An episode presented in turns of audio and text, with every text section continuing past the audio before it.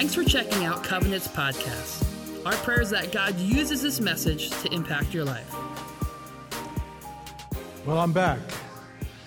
Only this time with good news. Actually, this time with the best news. It's such an honor for me to join my colleagues Andrew and Josh in this series from the book of Ephesians we're calling One. And they did such an excellent job over the last couple of weeks introducing this ancient letter to the first century church, a letter which is filled with inspiration and challenge. And whether you are here in the house or watching from the comfort of your home, we hope you'll stay with us in this series as we walk through this most important book of the Bible. As we move into chapter 2, I'd like to show you a great contrast that Paul shares with us, a contrast which explains what it means for us to be won by grace, which is the title of my message today. We are won by grace. Speaking of contrasts, Debbie and I just returned from a week in Iceland, whose nickname is the land of fire and ice. This island nation in the North Atlantic has been shaped by icy glaciers and fiery volcanoes over thousands of years, creating some of the most amazing natural wonders in the world. The rich beauty of the country can be seen in its many great contrasts. There is the pounding of water falling on solid rock. There is the height of a mountaintop overlooking a deep, dark canyon. There is a vast glacier, a frigid glacier now melting under the effects of warming temperatures. There are peaceful black sand beaches that meet the crushing white foam of ocean waves. And then there is the aurora borealis, the northern lights, which are showcased against the dark night sky. The land of fire and ice lived up to its name. The beauty of one thing is accentuated by its contrast with another. Thus, it is true of the gospel of God's grace for us in Jesus Christ. In the first 10 verses of Ephesians chapter 2, Paul shows us a contrast that is more beautiful, more wonderful, more breathtaking, and more eternally significant than all of the contrasts of Iceland combined. It is a contrast between our dire condition before we met Jesus versus our most enviable position since we met Jesus. It is only by seeing how desperately needy we are that we can grasp how wonderfully blessed we become in Christ. So this morning we go to Ephesians chapter 2, verses 1 through 10. I'd like to invite you to stand as we honor the reading of God's true and infallible word.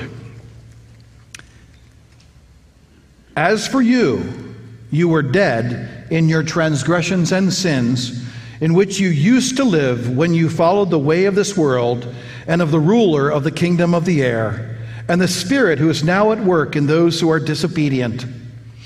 All of us also lived among them at one time, gratifying the cravings of our flesh and following its desires and thoughts. Like the rest, we were by nature deserving of wrath.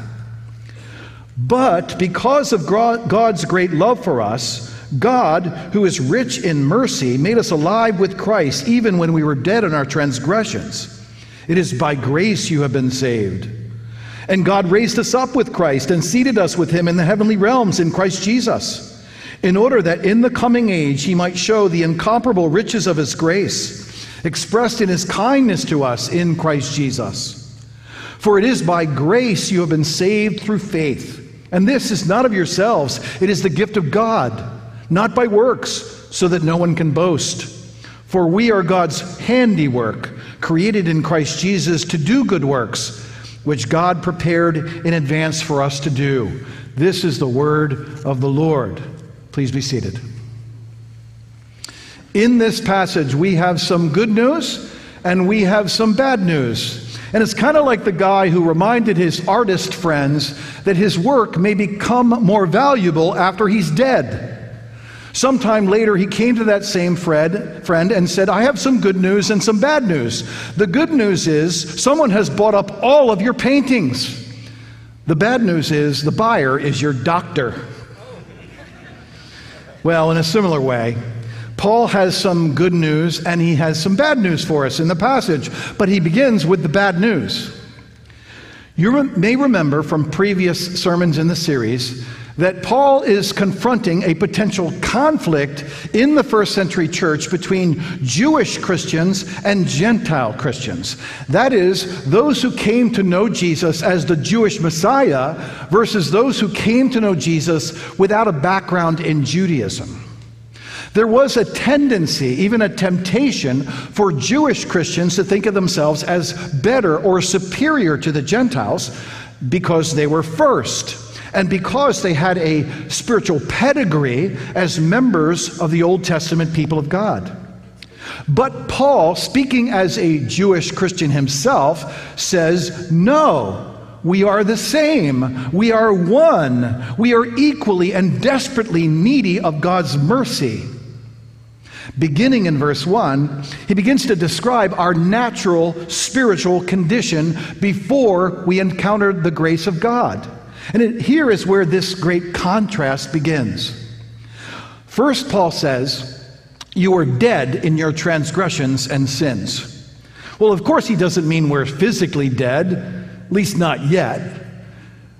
We're still mo- living and moving and breathing, of course, but Paul is here referring to spiritual death, which indicates our total inability to see, hear, understand, and respond to the things of God.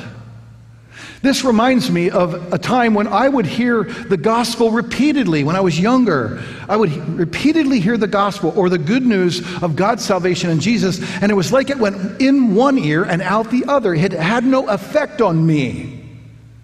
So, Scripture is telling us that our sins and transgressions, my sins, your sins, my transgressions, your transgressions, have created such a barrier between us and a holy God that it is as though he were dead to us and we to him. Well, this is bad news, I know, but cheer up, it gets worse. Paul goes on to say that we're not just dead, but deceived in verse 2. You were following the course of the, this world, following the prince of the power of the air, the spirit that is now at work in the sons of disobedience this is an unmistakable reference to the devil, whose mission it is to confuse us, to distort reality, to persuade us to believe lies instead of the truth. You see, the devil would love it if you believed he was a silly cartoon character that came out at Halloween in a red suit, ponytail, and pitchfork, rather than a real spiritual enemy that would keep you away from God. We're deceived. Then, as if that weren't enough, Paul adds to the bad news by reminding us that we're not only dead and deceived, but we're damned. At the end of verse 3, he writes, You were by nature children of wrath, like the rest of mankind. This is a reference to our legal standing in the courtroom of heaven before a holy and just God. The true Christian is someone who acknowledges that he or she deserves nothing good from God because of our sin. The church is one of the few organizations in all the world where, in order to become a member, you must admit you are a total failure. Welcome to the Failures Club. Check out the first question that we ask those who become members of Covenant Church. We ask them this do you believe yourselves to be sinners in the sight of God, justly deserving his displeasure and without hope, save in his sovereign mercy? And we wholeheartedly but sadly say yes. We acknowledge that we are dead, deceived, and damned. As the traditional old hymn, Rock of Ages, says, Nothing in my hands I bring, simply to thy cross I cling. There's an old saying that goes like this The ground is level at the foot of the cross. Picture a plain, a, a plain that is flat as a plain can be, like the salt flats of Utah. Then picture an old rugged cross in the middle of that plain, representing the cross on which Jesus died. Now imagine the mass of humanity standing around that cross on that plain, side by side, in every direction as far as the eye can see. Picture that? Regardless of race, color, ethnicity, social or economic status, male, female, educated, uneducated, rich, poor, Jew, or Gentile, we all stand equally in need of God's mercy in Christ. The ground is level at the foot of the cross. We are one in the bad news. Then, suddenly, unexpectedly, Paul changes course in verse 4 with two simple words but God. These words announce a dramatic and cataclysmic contrast, greater than all the contrasts of Iceland combined. It tells us that God has done something in the face of our death, deception, and damnation that has reversed all the fatal effects of our failure and made us better than new. Just as we are one in the bad news, praise be to God, we are one in the good news as well. This contrast between good news and bad news reminds me of the time that I went shopping for an engagement ring almost 50 years ago. My great aunt May went with me because I had little experience buying jewelry and picking out diamonds. I had, of course, memorized the five C's of diamond purchase cut, carat, color, clarity, and that all important cost. But I knew little more. When I got to the jewelry store, all the rings were displayed in a glass case, each embedded in dark velvet.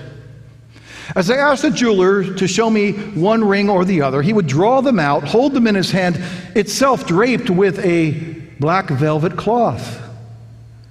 And I realized that the darker the background, the better, the brighter, the more brilliant each diamond appeared.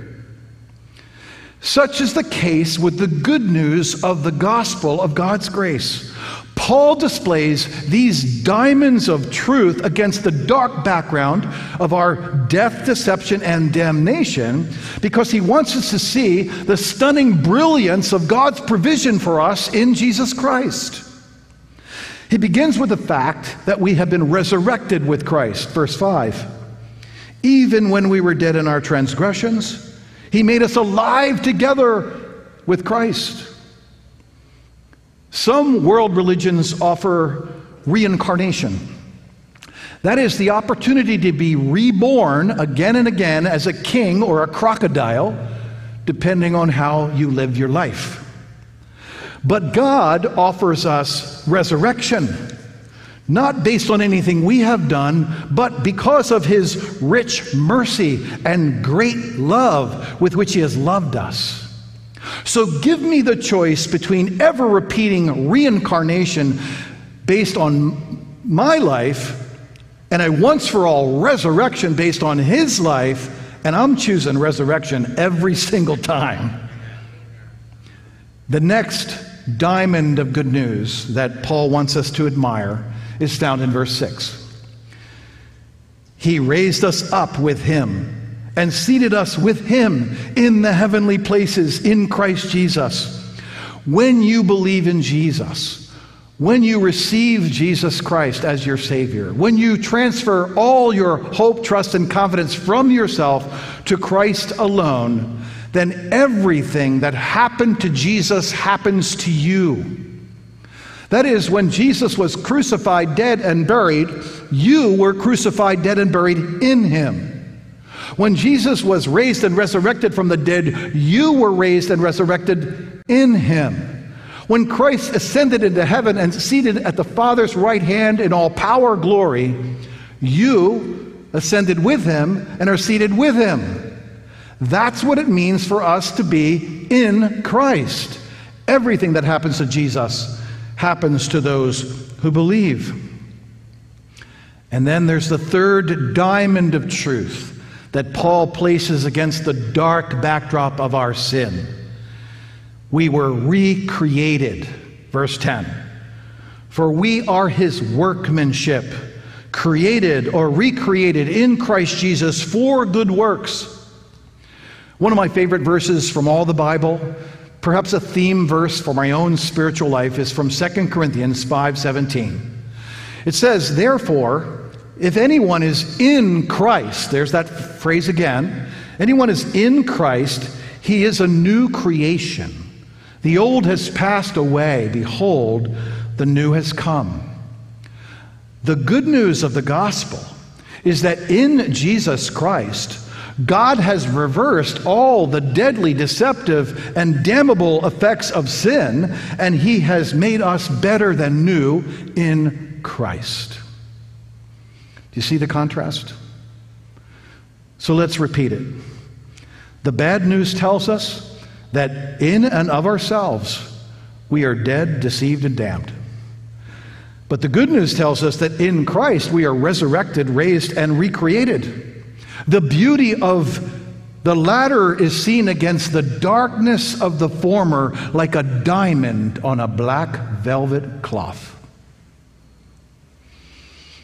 This then brings us to what I consider to be the key verses in the passage. Verses that are worthy of committing to memory if you are a follower of Jesus. It is Ephesians 2 8 and 9, which, if you're not yet a follower of Jesus, tells you an awful lot about what it would be like for you to become a Christian. I'd like us to read these verses together out loud and slowly. Join me. For it is by grace you have been saved through faith. And this is not from yourselves, it is the gift of God, not by works, so that no one can boast. Grace is God's unmerited favor. Let that sink in. Grace is God's unmerited favor. We have already seen how the good news is based on God's mercy and love, not on anything we have done or could do. And to make this even more clear, Paul restates it differently by saying, This is not from yourselves, it is a gift, not by works. That's four times in one sentence that Paul seems to be pressing home this idea that our salvation, that is, our right standing before God, is not something we can earn or deserve because we can't. Rather, salvation is God's gift to us, paid for in full by the blood of Christ shed for us on the cross. That is the good news of the gospel. And how important it is for us to understand that. The Bible tells us that each and every one of us will one day stand before God to give us account, to give an account of our lives. Imagine yourself standing there, perhaps trembling and shaking before the creator of the universe, wondering what he might say. And then imagine that he would ask you this question Why, oh, why should I let you into my heaven, a place of perfection, of holiness, of eternal glory? Ephesians 2 8 and 9 tell us that no one will be able to stand before God and say, Because I deserve it. I've earned it. I'm a moral person. I've kept my religion. I've been kind to others. I've given to charity. I am worthy, God, to live in your holy presence forever. Paul says, no, that no one may boast. We are one in the bad news. We are one in the good news. And we are one by grace through faith. Therefore, there is only one answer that will satisfy the holy judge of the living and the dead. When we stand before God And if he were to ask me that faithful question, I've been rehearsing my answer. Learn from Ephesians 2 8 and 9. If God were to say to me, Bruce, why should I let you into heaven? I would say something like, I don't deserve it. I haven't earned it. I am unworthy, dead, deceived, and damned. But God, because of your rich mercy and great love for me in Jesus Christ, by grace through faith in your Son, and it is solely based upon his righteousness and his payment on the cross in my place for my sin that you are pleased to welcome me, a broken down sinner, into your eternal presence forever. That is the answer that Scripture gives us from Ephesians 2 8 and 9. Now, in conclusion, we might ask why does Paul write these things to those who are already Christians? The you plural in the passage doesn't refer to those who are not Christians. Rather, it refers to those who are already Christians, those who are followers of Christ, believers in Christ, those who have admitted to the good and the bad news, those who have confessed that they are undeserving. So it's a legitimate question to ask why does Paul write these things? What response is he hoping to get from us who believe? And the first thing I think of is the need for humility. I think you would agree with me that humility is in short supply around the world today. And sadly, that includes the church. Humility, there's a shortage of humility, and people are hoarding toilet paper. What's wrong with that? But the Bible indicates that Christians ought to be the most humble people on the planet. After all, we acknowledge that we are sinners in the sight of God, justly deserving His displeasure, without hope except in His sovereign mercy. We have confessed that we are dead, deceived, and damned. That we're no better than other people, that we're not, not, not deserving or worthy of God's favor humility. We all stand on level ground at the foot of the cross.